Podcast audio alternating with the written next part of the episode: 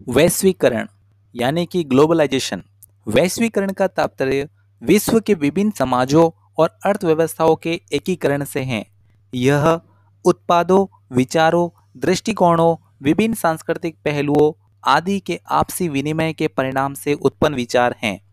इसके कारण विश्व में विभिन्न लोगों, क्षेत्रों एवं देशों के मध्य अंतर्निर्भरता में वृद्धि होती है। कई बार वैश्वीकरण को पश्चिमीकरण का पर्याय मानकर आलोचना की जाती है। हालाँकि इसने स्थानीय संस्कृति को भी वैश्विक पहचान दिलाने में भूमिका निभाई है।